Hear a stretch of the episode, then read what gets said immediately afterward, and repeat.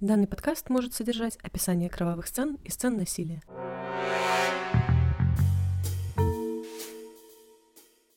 Всем привет! Это Даша и очередной выпуск подкаста «Ни разу не дворецкий».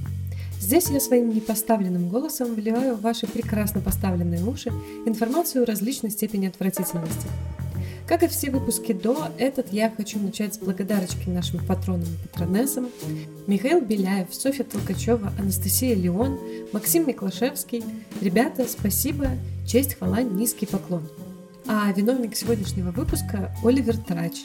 Также наш давний патрон и просто очень хороший человек. Сегодня мы отправляемся именно на его родину, в город Кишинев, Республика Молдова. Правда, переместимся на 40 лет назад в прошлое. Представьте себе, СССР, начало 80-х. Брежнев почил, застой окончился, в стране ввели переход на летнее и зимнее время, а в США зафиксированы первые пять случаев редкой формы пневмонии, которую теперь мы знаем как синдром повышенного иммунодефицита вследствие ВИЧ. Но нас все это не касается, у нас прекрасная молдавская осень, раннее утро, вас зовут Феодосий, и вы работаете шофером на пивзаводе – вы просыпаетесь в своей квартире в доме на улице маршала Тимошенко, 89. Сейчас это улица Дочебар. Просыпаетесь от звонка в дверь и, шаркая тапками, идете обругать того, кто приперся в такую рань. Но за дверью никого не оказывается, а на пороге у вас стоит закрытая сумка-портфель. У вас сегодня не день рождения, и посылок никаких вы не ждали, но на каком-то автомате вы садитесь на картоны, открываете саквояж, а в нем женская голова – без глаз, зато с запиской, которая напрочь отметает все надежды на то, что просто адресом кто-то ошибся. Да и внешний вид самой головы вместе с запахом четко дают понять, что это не ассортимент из магазина приколов. Все точно как в песне Кровостока, только думать позитивно не выходит. А вы не мафиози, не член банды, вы Федя Глухарев, водитель на пивзаводе. Да и до 90-х еще целых 10 лет. И вот когда утро действительно начинается не с кофе. Записка утверждает, что это подарок и что скромная сумма в 10 тысяч советских рублей спасет вашу единственную дочь от подобной участи. Напоминаю, вы Федя Глухарев, водитель на пивзаводе. У вас в самое лучшее время в месяц выходит рублей 60. Интересная ситуация, согласитесь. Вот и следователь, которого вызвали на это дело, тоже так подумал. Он решил плотно так присмотреться к Глухареву, Потерпевший владельца головы не знал, утверждал, что ни врагов, ни денег у него нет, в ОПГ он не состоит и вообще никаких поводов для таких подарков никому не давал. Ну, как говорится, хочется верить, но верится с трудом. Анатолий Магдалюк, старший исследователь по особо важным делам, был в этой профессии не первый год и так просто на слово людям уже давно не доверял, он решил установить за Феодосием слежку, и результаты появились довольно быстро. Оказалось, что наш лирический герой тайно посещает любовницу, и не одну, а целых двух. Глядя на такую вот жизненную энергию, Магдалюк вполне резонно предположил, что голова могла принадлежать одной из пассий Феди, да и подбросить ее могла какая-нибудь ревнивая бывшая. Однако на допросе Глухарев слезно заверяет, что, мол, грешен, каюсь, но любовниц только две и обе живы, больше не было. Кроме предположений, предъявить ему было и нечего, и эту версию отмели. А тем временем голова оставалась неопознанной, тело к ней не находилось, а пропажи женщины никто не заявлял, и следствие стопорилось жесточайше. Управление по особо важным делам решилось таки обратиться в правительство Молдавской ССР за разрешением на показ лица женщин по телевидению, Сейчас, скорее всего, воспользовались бы 3D-реконструкцией лица, но в 80-е такой опции не было. Голову немного подтюнили и сфотографировали так, чтобы не было видно отсутствие туловища, и таки показали по ТВ выпуски новостей с просьбой убрать детей от экрана. Это сразу же дало результаты. После первого же эфира в милицию позвонил первоклассник Виктор Тросын и сказал, что это его маму показывали. Вообще история жуткая. Э, мальчик увидел э, фото по телевизору, но сразу не понял, что мама мертва. Узнал он об этом уже потом, когда к ним домой приехали для выяснения подробностей. Оказалось, что женщину зовут Ирина Тросын, и неделю назад она ушла к подруге и так и не вернулась. Самого мальчика нет, бабушка, с которой все это время был ребенок, исчезновение мамы не комментировала никак, ну и, как вы понимаете, никуда не заявила. Доверительные семейные отношения. Окей, хорошо, жертву опознали, но сильно это не помогло. А через два дня после этого события Феодосий Глухарев снова проснулся, прошаркал на кухню, выпил кофе, подумал о жизни и вот уж было собрался выходить на работу, как увидел он на пороге бумажный сверток с запиской. На этот раз ему презентовали женскую руку, а записка также настойчиво требовала денег. Группа крови руки предательски не совпадала с группой крови головы и, как вы понимаете, принадлежала другой женщине. То есть где-то в Кишиневе уже было два тела и ноль реальных зацепок у следствия. За дочерью Глухарева уже и так присматривали работники милиции, но теперь к ней прямо-таки приставили охрану, двух сотрудников в штатском. А, около их дома всегда дежурил патруль, но вы понимаете, вариантов было немного. Или вот так вот продолжать ждать новой посылки слэш покушения на ребенка, или все-таки устроить ловлю преступника на деньги. Последние записки требовали, чтобы через три дня с момента ее получения Федор принес деньги на вокзал и все. Больше никаких указаний. Просто приходи, Федь, приноси бабки, там разберемся. В общем, в указанный день Глухарев пришел на вокзал и ждал, ждал целый день, как хатика, но к нему никто не подошел. Сотрудники милиции в штатском, дежурившие рядом, тоже немного расстроились. Анатолий Магдалюк которого и так уже сильно давило начальство, начал терять терпение. Его так и не покидала мысль, почему именно Феодосий. Ну вот что с него взять? И он со стервенением продолжал искать личный мотив. И вот чудо, на очередном допросе оказалось, что враги-то все-таки у шофера пивзавода как бы и есть, всплыла история конфликта между Глухаревым и его троюродным братом Дмитрием Козинцевым. Несколько лет назад Дмитрий, уже тогда работавший директором вагона ресторана на Молдавской ЖД, широко гулял свое бракосочетание. Он пригласил всех родственников и троюродного брата, конечно же, тоже, которого в разгар гуляния жених застал в новобрачном. Вот это я понимаю, свадьба удалась, и драка была. А вообще мне в этот момент капец как интересно стало, что же там за Феодосий-то такой? Ну, то есть, насколько хорошо нужно играть в баскетбол, чтобы, будучи шофером, совратить невесту перспективного директора прямо на свадьбе? Ну, конечно же, всегда есть вариант, что конкурсы были настолько неинтересные, что надо было, ну, хоть как-то развлекаться. Я прям вижу, как в этот момент очень хорошо вписывается реклама ведущего свадебы корпоратива.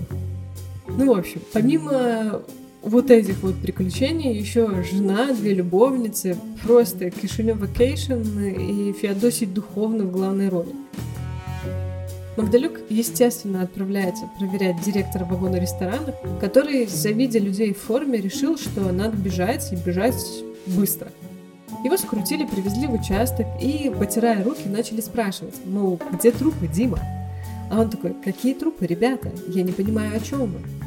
В общем, оказалось, что бежал он потому, что уже много лет замешан в хищении социалистической собственности, а именно в спекуляции дефицитными продуктами. И когда он понял, в чем его пытаются обвинить, максимально охотно рассказал о всех своих прегрешениях, потому что между расстрелом и тюрьмой выбор очевиден. На этом этапе следствие окончательно зашло в тупик, улик нет, подозреваемых нет, новых частей тела тоже нет. Но через пару недель э, следователям очень повезло – в милицию обратилась Ольга Лебедева. Она рассказала, что на нее напали в парке имени Ленинского комсомола и пытались изнасиловать. Но ей удалось вырваться, ударить нападавшего в нижнюю часть живота, после чего она убежала прямиком сюда, в отделение милиции, а он ей кричал вслед, что оторвет голову и порежет на куски парк сразу же отправили патрульных, которые недалеко от места нападения нашли чуть прикопанное, полуразложившееся, обезглавленное тело. Анатолий Магдалюк, естественно, решил, что вряд ли им просто вот так повезло, и начал расспрашивать девушку о любых подробностях. И надо отдать должное, подробности-то были. Оказалось, что э, какое-то время назад она по объявлению в газете познакомилась с молодым человеком, который после непродолжительной переписки пригласил ее в кино. Она пришла на свидание, но кавалер ее увидел, подарил цветы и под предлогом того, что, ну, допустим, не выключил утюг, поспешно слился. Ольга, естественно, очень расстроилась. Ну, прикиньте, чувак сливается через минуту после того, как тебя увидел. Она купила себе мороженое и почесала грустная домой, через тот самый парк, где на нее и напали. И все случилось так быстро, она, конечно же, ничего не запомнила, но ей показалось, что нападавший похож на того самого кавалера. Она его описала как могла и, к счастью, сохранила его письма. Следователи проверили обратный адрес, и оказалось, что там проживает друг Феодосия Глухарева и, между прочим, женатый человек Александр Скрынник. И тут внезапно все вспомнили инцидент, когда оперативники, охраняющие дочь Глухарева, скрутили какого-то непонятного дядю, который подошел к девочке, пока она играла во дворе. Девочка сразу стала плакать и кричать, что это ее дядя Саша, и он хороший, и отпустите его, пожалуйста. И его после проверки документов и короткого допроса отпустили. Ну, и, естественно, фамилия дяди Саши была Скрынник. В общем, Александра стали сильно подозревать, но подбираться к нему нужно было плавненько, так как у следствия не было никаких улик или доказательств. В распоряжении криминалистов был образец почерка из тех самых писем, но с записками сопоставить его не получалось, так как те были написаны печатными буквами. Тогда был разработан гениальный план вызвать скрынника в военкомат, где ему нужно было заполнить документы на военные сборы и обязательно печатными буквами.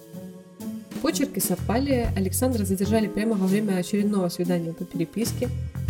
Ударник коммунистического труда и кандидат в члены КПСС кричал, что это произвол, что он будет жаловаться. Однако после того, как ему предъявили результаты экспертизы, стал вести себя потише и вскоре сознался в трех убийствах. Первое он совершил, когда работал в Якутске. Там он познакомился со стюардессой Ниной Пугановой, пригласил ее на свидание, убил, потом по схеме потрошителя вырезал грудь и половые органы. А, тогда дело так и не раскрыли, и вот уже в Кишиневе он познакомился через объявление в газете сначала с Ириной Тросын, которую он убил, обезглавил и закопал в парке. А потом с Анастасией Михайловой, которой он, помимо прочего, отрубил руку. Мотивом преступлений была банальная ненависть к женщинам. Первый секс в жизни для Александра закончился венерическим заболеванием. Потом он женился по залету на женщине, которую не любил, но из-за ребенка не мог бросить. И казалось бы, ну купи ты дюрекс, Господи Иисусе, да хоть гусарские купи, Саша. Но нет, Александр решил выбрать радикальный способ и просто избавить мир от женщин. А друга своего он решил пошантажировать потому, что тот за рюмкой водки вечно хвастался своей активной половой жизнью и Сашу это банально раздражало. Закончилась вся эта история предсказуемо. Суд Молдавской Советской Социалистической Республики признал Скрынника виновным и приговорил к смертной казни через расстрел. Приговор привели в исполнение, но точной даты казни неизвестны. Вообще в Кишиневе был еще один веселый случай на фоне супружеской неверности. В 70-е годы на молдавском ТВ диктором работала Елена Стрымбянова. Красивая женщина, отечественный вариант Софи Лорен – Помимо прочего, жена известного писателя Андрея Стрембяна. Находясь в возрасте уже так хорошо за 30, э, Елена решила завести себе кого помоложе. После непродолжительных отношений парень начал шантажировать телезвезду и вымогать у нее деньги. В это время ее карьера была уже в самом разгаре, а муж только-только стал членом КПСС, и скандал вообще был не на руку. Елена обратилась за помощью к младшему брату, каким-то чудом уговорила его совершить убийство, Женщина назначила романтическую встречу у себя дома, и когда парень пришел, брат Елены убил его, а тело ночью они вынесли из дома и выбросили в мусорный контейнер возле магазина Минск, где поутру его благополучно обнаружил дворник. В общем, даже особо серьезного следствия не понадобилось. Елену с братом довольно быстро задержали. Э, скандал был довольно громкий, но на суде ей каким-то образом удалось доказать, что она не участвовала в убийстве, и поэтому брату дали 15 лет, а ей 8. Но через 3 года ее выпустили за примерное поведение. Самое прикольное, что об вот этом громком происшествии первый секретарь ЦК Коммунистической партии Молдавской ССР Иван Бодил узнал из радиоэфира «Голоса Америки». И он был так возмущен этим фактом, что в срочном порядке собрал заседание бюро ЦК, где больше всех досталось, конечно же, главе телестанции за то, что он не досмотрел. Вот такие вот э, веселые молдавские истории. Что же сегодня вам порекомендовать э, послушать? Из музыки, конечно же, конечно же, трек «Голова» группы «Кровосток». Но еще есть такой довольно интересный по своему концепту молдавский проект. Эм, называется Carlos Dreams, у которых помимо песни Супьялама, которую вы, скорее всего, знаете как Оп-Оп Эроина, есть еще масса интересных композиций. Зацените, может быть, понравится. А что посмотреть?